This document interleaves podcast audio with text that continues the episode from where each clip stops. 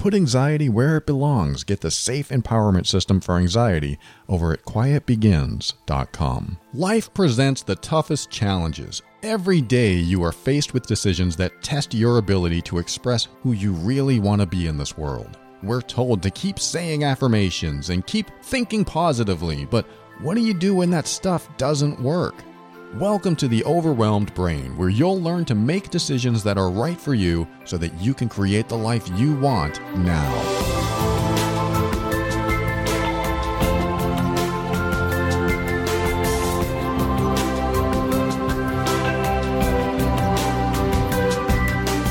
Hello and welcome to the show. This is Paul Colaianni, and I am here to help you increase your emotional intelligence so that you can avoid dysfunction, handle toxic situations with grace and ease, and show up as your authentic self.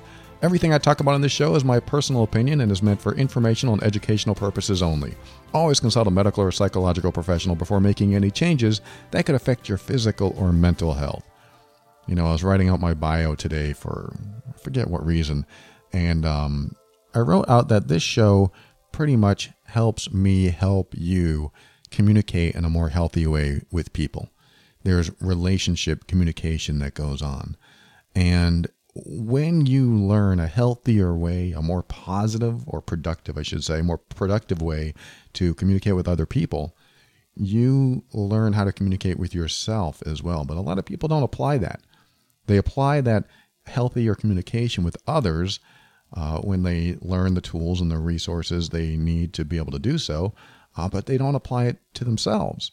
So that would be like me having a coaching client and walking them through some stressful thing, and then me having a problem in my personal life and not walking myself through that stressful thing, not using my own tools that I use with others.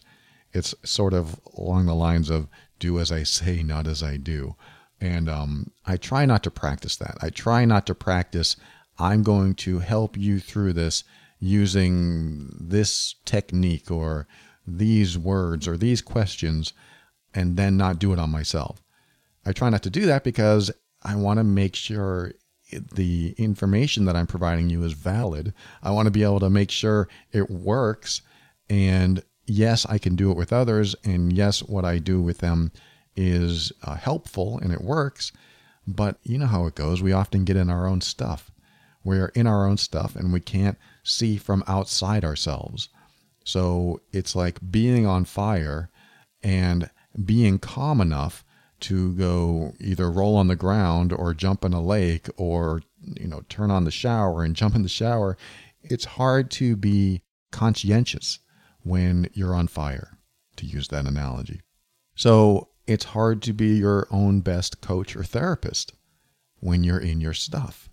And that's how I look at it. So I'm saying that I try to do my best to work on myself when my own problems come up uh, in the same way I would work with clients. But I'm also sharing with you that uh, when you have trouble doing that, when you are talking in a healthier, more productive way to other people, to remember that you can also do that with yourself. For example, you can ask a friend, "Oh, you know, when you when you learned about that, uh, what did you do? What did you say?" And you wouldn't necessarily ask that of yourself.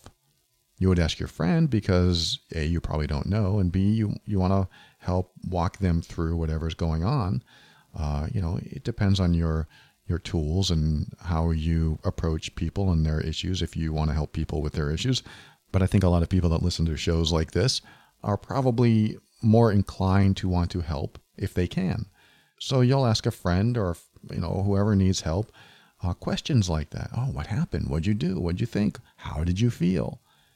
I think it's important to remember to ask yourself those same questions.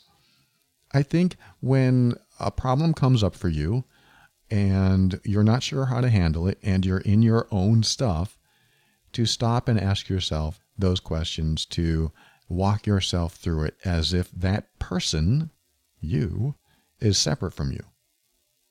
And so you could ask the question well, when he said that to you, how did it make you feel? You could ask it, you know, how did it make me feel? But I like the idea of just separating just for this process and asking yourself questions, walking yourself through it, just to get a, a more analytical perspective because we can separate from ourselves and do this. And when we do, we take ourselves out of the emotional trigger. When we're in the emotional trigger, it's hard to get out. Oh, I'm feeling so angry. How are you going to help yourself when you're so embroiled in the anger? I mean, it's possible you can do it for sure, but it's harder because the emotional state that you're in kind of floods your system. So, how do we open the dam so the emotional state isn't flooding our system and we can look at something more reasonably, rationally, logically? Not that logic is the only solution. I, I believe you have to have a mixture of all of the above to come to a good solution for yourself. You know, don't get rid of the emotional state altogether. Just lessen it a little bit. Just help yourself reach a more usable state, a more resourceful state, so that you can ask yourself questions, so that you can walk yourself through whatever you need to walk yourself through.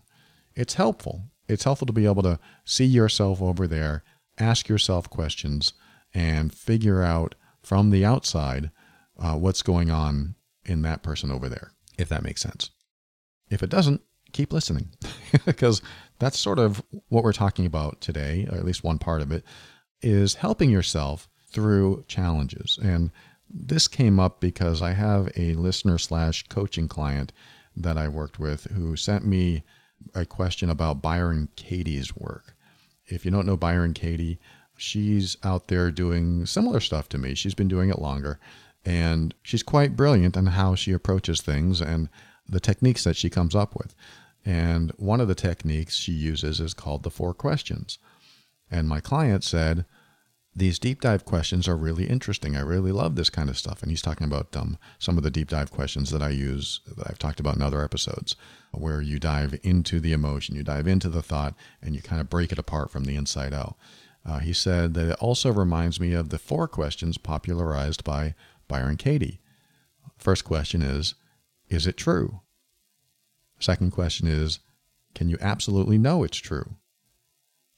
Third question is uh, He wrote, who are you with this thought? And um, according to Byron Katie's website, I think she has updated that question to read How do you react? What happens when you believe that thought? I'm going to read these again. So if you're following along, don't worry, we'll go over this again. And number four is Who are you without this thought? And so my client is like, I don't understand why this works. Do you have any thoughts on this? My answer is sure. I have some thoughts on this and why it works. Um, the first thought is what I just talked about. You are separating yourself from the situation, the stress point, the uh, trouble that you're having, and the person who's having that trouble. So if my trouble is, uh, let me use an example. Uh, like Joe at work says, I'm a lousy person because I ate two cookies in the break room when I was only supposed to have one. I don't know if you've ever experienced that, but uh, the person that comes in and eats more than there are the number of employees at work, somebody might get upset. Everyone else had one cookie, but I had two. So that that's my uh, made up scenario here. So let's just say that um, somebody got mad at me and said, You're a lousy person. No, Joe got mad at me, said, You're a lousy person. And I took offense to that and I was hurt. And maybe I got angry at Joe because, you know, how dare he call me a lousy person just because I took an extra cookie. Plus, I know that so and so is a diabetic and they're not going to have a cookie anyway. So, you know, I'm going to start making these excuses and I'm going to stick to my guns because, you know what, I deserve another cookie because I've been here for a long time. I'm going to come up with all these excuses that help me justify why I did what I did. So I'll go through the four questions that Byron Katie asks. The first one is Is it true? So here we go. This is uh, what my client's asking is why does this work? So the is it true question, and this is my own opinion, this is my own thought. Byron Katie may have had other reasons for writing these questions and other ways uh, that she understands how this works, but this is going to be my understanding of how and why it works. And, you know, we all have our own approach to this. So uh, I'm going to tell you why I believe this works. Uh, the first question is it true? So, using this example, uh, is it true that what? You know, she doesn't really explore this. Is it true? Is what true? So, right off the bat, I'm looking at this as more critical minded, asking myself, is what true? I want to know, is what true? I can't answer the question if I don't know what it is. Okay, let's look at it as did I take another cookie? Yes, that's true. Can't get past that. Uh, but what if I explored that a little bit more and the thoughts that I'm having about myself, because I'm angry, uh, maybe uh, maybe I need to ask myself if something else is true. Am I a lousy person? Because those words came up. I know I'm Byron Katie's website, thework.com, she talks about you know writing it down first. So you're gonna have a lot of sentences and words that come up about the problem or the challenge you're having, and you can use those in these questions. So, like I said, one of the words that came up for me or at least what Joe said about me, was that I'm a lousy person. So I can ask myself if that's true too. So, this is it true question, the reason this works, in my opinion, is that it's ambiguous enough for you to explore a little harder in your brain, asking you what is true. And some people get caught up here because, well, is what true? I need to know more. Well, this is sometimes what needs to happen inside our brains is that we have to explore internally what we're looking for. So, is it true? Is what true? Well, now I have to explore. Okay, is what true? I stole the cookies. That's true. Uh, I'm a lousy person. Oh, is that true? Now we're starting to evaluate ourselves. Is that true? Well, I don't think I'm a lousy person. You know, I'm going to start talking to myself, trying to figure out if that's true or not. And maybe I'll come up with something else that I'm going to question as true. Like, is it really true that a diabetic person can't have a cookie? You know, I might bring that into the mix here. And I might think, well, maybe they can because they regulate their blood sugar. I don't know. And so I'm going to start breaking apart what I believe about all these things I wrote down or thought about. I'm breaking it apart. I'm, I'm separating them into separate thought processes. I'm giving myself an opportunity to explore each and every single little factoid or tidbit that I pulled out, just to make sure that I'm not mashing everything together and skipping any details. And what this does is help you identify what you might have generalized. So, to my client that asked me why this works, I think for number one, it works because we can often say a bunch of stuff that's very general and not really explore each and every thing that we said and just skip over it. So, the is it true helps us explore deeper inside of our mind and figure out if we know reality as much as we think we do. And this kind of leads to number two, which is can you absolutely know it's true? What I like about this is that let's just say that we came up with some good solid answers for number one. This helps you challenge those answers. Can you absolutely know it's true? This causes you to dive in even further and challenge even further by running hypotheses against what you just said. It sounds a little confusing, but what I'm saying is that let's just say that I re examined the comment, I stole another cookie. If I re examine that, I might think, well, I didn't steal it, or at least I don't think I stole it, but can I absolutely know that that's true that I didn't steal it? Do I know it for sure? In my mind, I didn't steal it. I just took it because it wasn't going to get eaten. So here I am now diving further into that statement and making sure that I know 100% that what I said is true or what I believe is true. And what that does is force me to start becoming doubtful. And this is helpful when you have doubts about something you feel bad about. So, number two to my client or anyone that's interested is uh, I, I look at this as you're starting to create doubt in your mind because what it's doing is taking the reality that you've accepted and creating some skepticism. So, number one's challenging your, your reality. Number two is starting to create doubt about your reality. Because what's going to happen if you don't have a solid foundation of what you believe to be true? The rest of it can kind of loosen up. And doesn't have such a strong grip on you. I mean, imagine if you believed that uh, you were unlovable or unworthy, and the question, is it true, came up, and you said, well, yes, yes, it's true. And then you ask the question, well, can you absolutely know it's true? Can you know it for sure? And where my mind goes is I'm going to look at all the references. Well, you know, my mom loved me, but all these relationships, they all hated me. Or they all thought that I was unlovable, or this and this and this. And I might ask myself the question again can you absolutely know that's true? Did, did they say that you are unlovable and that's why I'm incapable of loving you? Well, no, they didn't say those words. I just assumed that I was unlovable because of what they did. Yeah, okay, so you can't really tell me, and this is me talking to myself, you can't really tell me that you're unlovable. Well, you know, I'll get frustrated with myself because that's the reality that I created. That's what I'm clinging on to. That's what's keeping me uh, where I am. And to break that reality apart forces me to admit that I might be wrong about something. And if I'm wrong about something, it's going to make me feel bad because being wrong about something might put me on a downward spiral or make me feel sad or whatever it is. Because when we feel right about something, we feel like we have more control in our life. We feel like we are more empowered. But to admit that we're wrong about something, especially that's something that we want to hold true about ourselves. I mean, we don't want to hold true that we're unlovable, for example. But sometimes just knowing that we are kind of gives us a little bit of strength.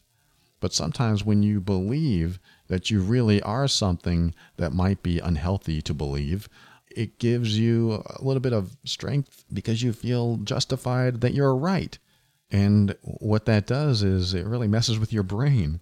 It really messes with your philosophies in life because if you go around having beliefs that don't serve you, then what ends up happening is that you end up un- unhappy. And when you're unhappy, it's hard to get happy because you have beliefs that aren't true. And so questions like this help break apart what you believe to be true. And so those two questions, is it true? Can you absolutely know it's true? Are helping to create a new foundation that isn't so solid anymore. The old solid foundation might have been, I know it's true, nothing can change my mind. The new foundation opens the door to your closed mind. Not that you have a closed mind. I'm saying that sometimes the challenge can come along and close your mind, and now you have this reality in a box. Let's open that box and explore what's more. What else could be true? That's not one of the questions, but that's a good question too. What else is true? What else could be true? But that's not part of this. Um, just write that down for future use. Uh, number three is how do you react? What happens when you believe that thought? So this is a good one too, because what it's doing is it's forcing you to understand what emotions are connected to that belief. At least, again, this is my interpretation. Uh, how do you react? Well, I react with anger. Uh, what happens when you believe that thought? Well, I get angry. I get upset. I feel like an inferior person. I feel like Joe's a jerk. You know, I feel like I'm better than what he's describing me. I think and feel all these things. And the way I look at that is that what you're doing is you're taking the reality that you believed in, that you were holding on to, and you're attaching what emotions come with that reality. Because once you know the emotions that come with a reality, then it is kind of a good thing to understand if you really want that reality.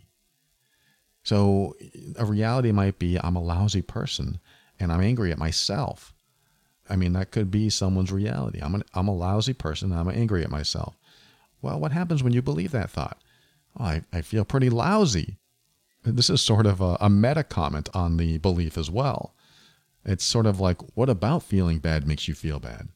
You're diving into the feeling bad, and what about feeling bad uh, makes you feel bad? Well, that's kind of an odd question, but if you explore it, what it does is it kind of separates you again from the closed reality, the closed box of reality that you might have been in, so that you can explore it even further and break it apart even further and get you closer to a bigger picture, a zoomed out image of how you really think and feel. Because when you're in it, you might feel pain, you might feel hurt, you might feel sadness. But if you step out of that and you look at that pain and hurt and sadness and you ask yourself, well, how do I feel about that pain, hurt, and sadness? You're going to have a different feeling. Oh, that, that doesn't feel very good at all. All right, let's step outside of that too. And now I'm adding something here, but let's step outside of that too and look at that how you don't feel so good about that pain and hurt and sadness. How do you feel about how you feel about that? You can see these uh, step outs, these dissociations from the main problem or the main challenge can help you start to zoom out to the point where you aren't so connected, so embroiled, so enmeshed that it doesn't affect you like it used to as you try to work this out. It's going to shift your emotional state as you work this out. So, number three question How do you react when you believe that thought, or what happens when you believe that thought? Or the original one that my client wrote, which is Who are you with this thought? helps you to understand how you feel and how you think when you have this thought.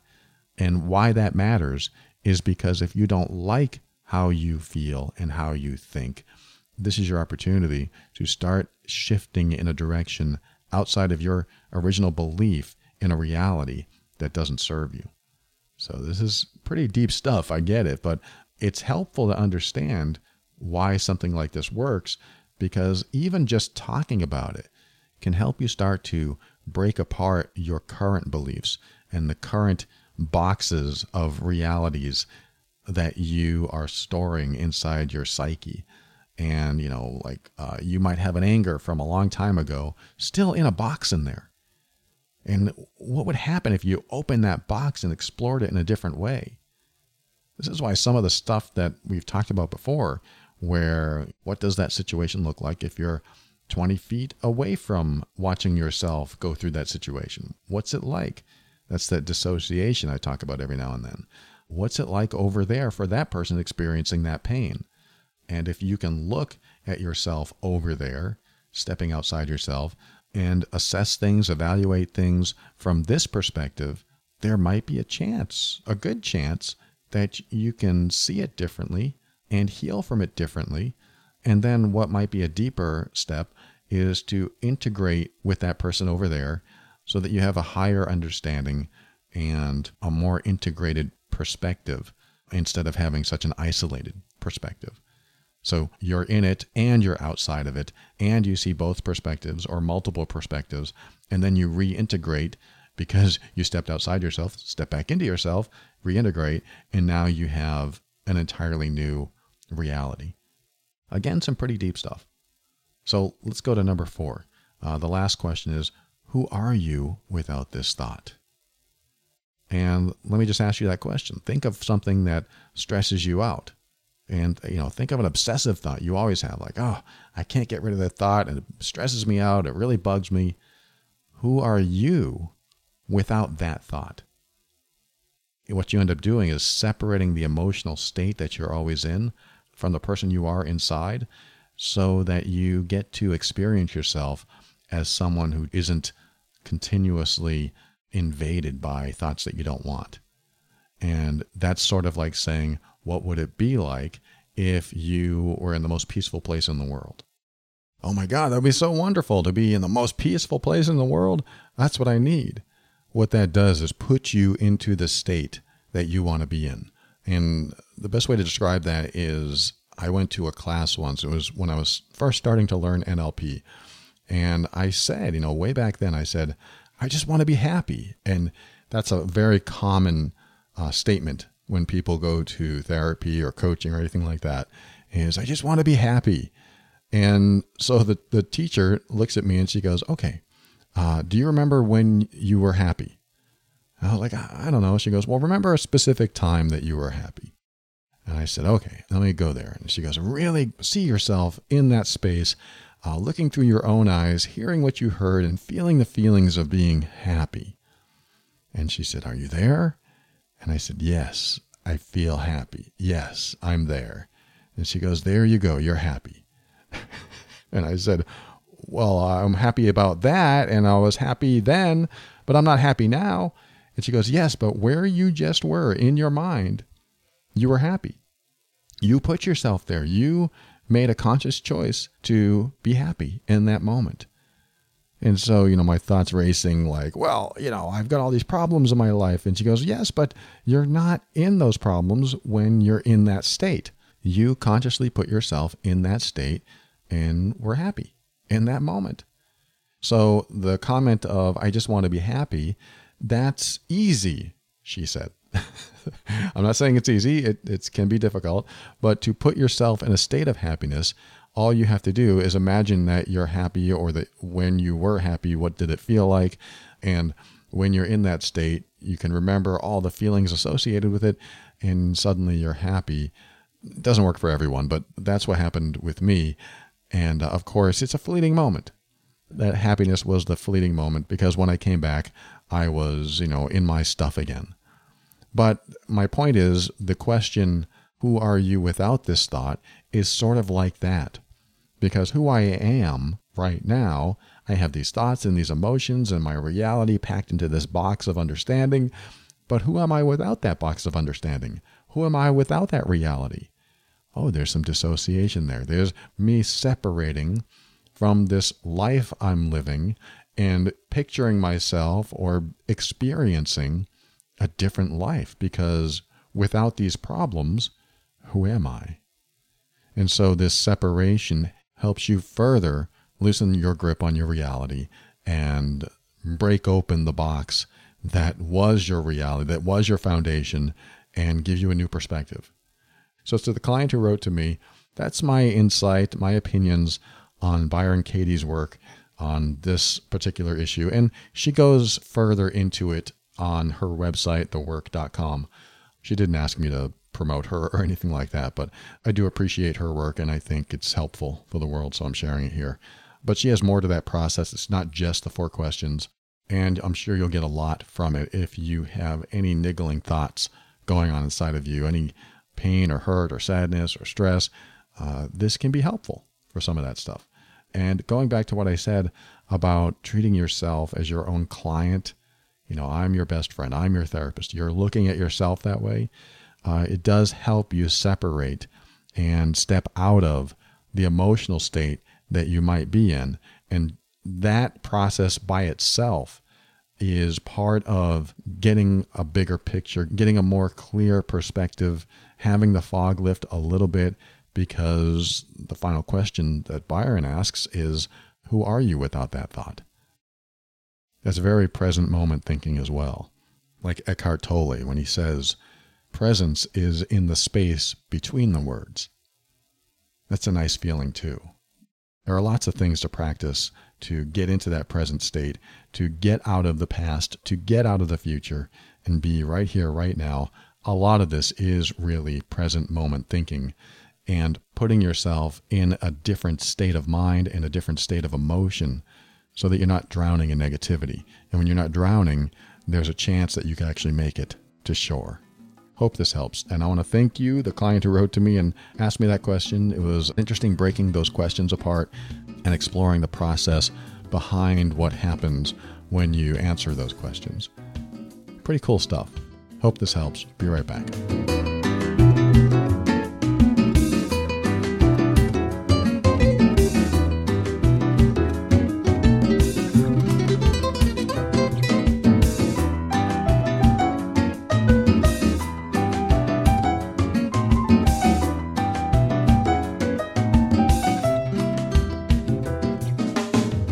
Welcome back. What we just talked about in the last segment made me think about uh, something else, which has to do with the emotion that we're feeling in any in any particular moment isn't always necessarily the emotion that we're having. And what I mean by that is the negative emotion that we're feeling in a particular moment isn't necessarily or may not necessarily be the emotion we're actually having or the thought that we're actually having there's usually something in front of it so we don't have to feel the other thing or we're not sure that we feel the other thing so we have this emotion instead what i mean by that is anger is a good one we get angry at someone or we get angry at ourselves or just angry in general but what we're doing is hiding something underneath we're irritated we're frustrated We're upset at somebody for what they said or what they did. And then our thought is like, I am angry at that person. But maybe that thought isn't true. There's the first question Is it true? Maybe that thought isn't true. Maybe I'm not angry at someone. Maybe I'm angry at myself for not reacting the way I wanted to react when they did that thing. That's often where I go. Am I really angry at that person? Am I really upset at that person? Well, yeah, that person was a jerk, but what am I really angry about? Because if I say, well, I'm angry that they did that to me, I'm going to ask the question, what about that makes me angry? That's the meta questioning. You're asking the about about something. What about that makes me angry? In other words, why does that make you angry? I mean, you can ask it like that too. Why does that make me angry? Well, because he shouldn't be a jerk. Yes, but why does that make you angry? Because when he's a jerk, it makes me feel small. It makes me feel insulted. Okay, so there's something a little deeper. And what about that? Feeling insulted, feeling small, makes you angry. Well, I feel insulted and small, and I feel powerless. Ah, now we're getting deeper. These are the deep dive questions I mentioned in the last segment. Okay, how deep can we go here? What about feeling powerless is a problem? Why is that a bad thing? That's another one of my questions. Why is that a bad thing? Well, because if I feel powerless, I feel like someone's running my life. And if someone's running my life, it makes me mad. Okay, now we're back to anger. But why does that make you mad? Why does that make you angry? What specifically are you angry about? And what you'll often find is that what you feel towards someone else can be reversed back onto you. This might be part of Byron's work. I think she calls it the turnaround. I'm not sure if it's exactly like this, but I like to look at it this way. If I turned it around, turned the anger onto myself, what would I be angry at myself for? So you go through these deep dive questions, and then you turn the emotion that you're feeling towards someone else onto yourself. Uh, what would I be angry at myself for? And if you can't think of anything, try to think of something. Make something up. Well, if I had to be angry at myself, it would probably be because I didn't stand up for myself. That could be huge. You might hit on something that is very triggering inside of you. Gee, you know, I never stand up for myself. I want to, and I never do. And that could be something you're carrying around with you. And when people violate your values or violate your boundaries, you're probably going to have this inner anger towards yourself for not standing up for yourself or not being able to because the circumstances won't allow you to or you feel stuck, whatever it is. That's another way you can look at this is that as you break the reality apart of what you believe is happening, like that person's a jerk and I can't stand to be around that person and it's all them, wait, what part of it is me? What part of it have I failed to do? You might not like the word fail, but use it. I mean, use it anyway. What part of this have I failed? Because the reason it bothers you is because something inside of you was unable to handle it or couldn't handle it or didn't want to handle it in the way you really wanted to handle it. Not always, but in most cases, this is what you're going to find. This is all part of learning how to communicate in a healthy way so that you are better off after the communication instead of worse off after the communication. If you feel you would be better off by standing up for yourself in this particular circumstance, then you would leave the conversation feeling better about yourself. Because how often do we leave some negative conversations feeling bad about ourselves? I mean, what we normally do is feel angry at someone else. But there's a part of us that must feel bad in some way for us to hold on to it. Because it's easy to look at someone and go, well, they're a jerk. There's nothing I can do about that. They're a jerk. Uh, so I don't really have to hold on to that. That's them, not me. So I can walk away. But we don't often do that. We'll often look at someone and say, they're a jerk. They said this to me and now I'm angry. Why are you holding on to that anger or upset? And these are what questions like this are designed to break apart so that you don't have to continue walking around with this negativity. Because you know what happens? You hold on to negativity and it comes out in the future in destructive ways. It comes out by lashing out at your partner, your kids, your boss, your coworker. It comes out in so many other ways. And this is why what we feel in the moment isn't necessarily what's truly happening inside of us. For example, when you say, I am angry at you because you did this to me, when you dive into that, it could be, I've held a lot of anger at myself for never being able to stand up to people like you and I'm getting sick of it, or it wears me down, or I'm going to take it out on you because I haven't been able to utilize it in myself. There's all kinds of ways we hold things in and never make a moment about what we're holding in, and we make the moment about someone else doing something we don't like. Because when it comes down to it, when someone does something we don't like, most of the time we have a choice not to associate with them or communicate with them. But instead of taking that choice and go, you know what, I don't want to be around you, we instead choose to stick around them. This doesn't apply to everyone. Sometimes there's family you can't get away from. Sometimes there's a job you need desperately, so you have to deal with that jerk at work. Sometimes there's a relationship that you're in, and, and leaving means being broke and homeless. I mean, all kinds of situations that come up. But what ends up happening is that we put all of our energy and point it at someone else when in reality, the domino effect of what we've done in our life has brought us to this moment. And we have to look inward to figure out how we contributed. How have I contributed to this moment right now? The anger isn't about all the dirty dishes you left in the sink. The anger is about what? What inside me have I been holding on to that I've not yet resolved and not yet healed from and not yet figured out how to process and work with so that when there's dirty dishes in the sink, I have a way to communicate what's going on inside of me so that it doesn't become all about blaming you for everything you do, but taking responsibility for what's happening inside of me as well, because they're not off the hook. you're, you're taking responsibility as well to get to the deeper meaning inside of you. When you leave dishes in the sink, which I'm mad about, it reminds me of how many times I've let you get away with stuff, making me feel powerless, making me feel disrespected, unlovable, unworthy. Not that you say that, but you think it, you process it, you coach yourself through it. So you understand where it's really coming from. So your finger's not always pointing at someone else, and you actually pay attention to the three fingers pointing back at you when you're pointing at someone else so that you understand how you contributed to it.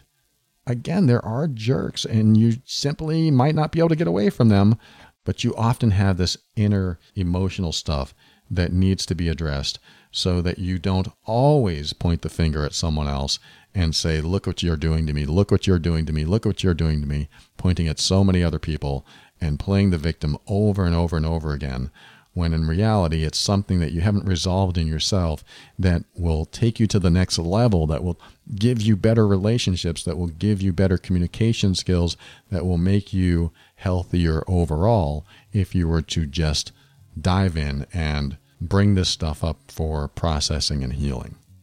It's deep, it takes a long time sometimes, and sometimes you need a professional to help walk you through it. But if you keep getting the same results over and over again, it's important to look inward and make sure that you are on a healing journey so that you don't get stuck in the same patterns and the same types of relationships and the same conversations over and over again so that you never reach a higher level of happiness. And you don't want that. It's kind of a deep episode today. but I hope it's good stuff for you. I hope you can wrap your brain around some of the stuff I said today. Not that I'm Mr. Complex, I just want to make sure I explained it well. And if I didn't, you know, let me know. Thanks for joining me today. I appreciate you. We'll be right back. I'll say some thank yous and my goodbyes and my final words after this.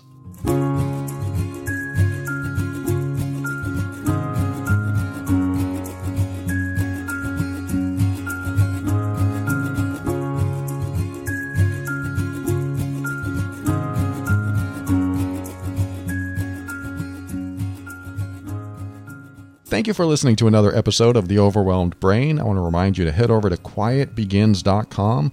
If you're carrying around anxiety, if you're dealing with anxiety, and the stuff we talked about on today's episode don't necessarily help to break that anxiety apart, then maybe you need a little bit more. QuietBegins.com. It's not only like a masterclass, but it actually walks you through breaking apart anxiety while you're in it. You know, the emergency pods do that. So, quietbegins.com if you're dealing with that. I also want to thank Tangent Cat, I think I said that right, in Australia, for her review of the show in iTunes. Very thoughtful. She said, You helped save my life. And she's talking about getting into a, a toxic relationship after 20 years of not being in any relationship. And she's still dealing with the residual of the relationship that she got in. So after 20 years of not being in a relationship, she gets into one and it just happens to be toxic. And you know, toxic is probably emotional abuse, bad behavior, mistreating, disrespectful, and who knows what else she had to deal with. And uh, thank you for that review, Tangent Cat, and I hope you are still healing from this. And you do have to be careful. Kind, caring, generous, supportive, and empathetic people do get into toxic relationships because of all those wonderful qualities. But that doesn't mean you should get rid of the qualities. That doesn't mean you should tone them down. It just means you need to be aware that some people prey upon those qualities. These emotional predators find people with wonderful qualities because those are the qualities that feed their dysfunction. Your nice qualities are the fuel for their toxic fire. So don't change who you are, just watch out for the red flags. You don't have to be a different person, you just have to walk a different line. And just because you're kind and caring and generous and all those nice qualities doesn't mean you have to be vulnerable or naive. So be all those things and be aware of the emotional predators in the world. And one way to do that is, you know, I have the Love and Abuse podcast, so you can go to loveandabuse.com, listen to that. I think I actually have a specific episode on the warning signs or the red flags of dating. So you definitely want to listen to that. And I do plan on making some more content for people that are single, for people that want to date or are dating, so that they don't get stuck with someone that makes them miserable. And it sounds like you went through something miserable. And I'm so glad that you got out of that relationship. And hopefully, you're learning what those warning signs are so that when you do date someone new, that you can stop it before it gets too deep. Again, loveandabuse.com is going to uh, dive into that even further. So thank you, Tangent Cat. I appreciate you sharing that with me. And I would also like to thank the supporters of The Overwhelmed Brain. Yes, we ask for your support because not every episode is sponsored by an advertiser. The advertisers do help, uh, but every now and then, just like this episode, we don't have a an outside organization sponsoring the show. And even when we do, all of this is not paid for by any other entity. So that's why we ask for your support. And that's why we have the patron program over at patron.theoverwhelmedbrain.com. And those who are supporting, like Angela, who renewed her yearly patron support, I appreciate you. Thank you so much for supporting the show. And as always, if you value this podcast and you want to show your support, head over to patron.theoverwhelmedbrain.com and you'll find ways to show your support there. And plus, at that site, you'll have access to the private episode library and the videos and the workbooks and stuff that you don't see on my regular site. So, if you're looking for more ways to help yourself through things, to deal with other issues in your life, check it out patron.theoverwhelmedbrain.com. Thank you, existing patron members. I appreciate you. And finally, I'd like to thank Kevin MacLeod of Incompetech.com for some of the music transitions in The Overwhelmed Brain. And one of my favorite questions I love to ask myself and my clients and friends when they're dealing with an issue and they're asking for my help, I will start to ask, What about?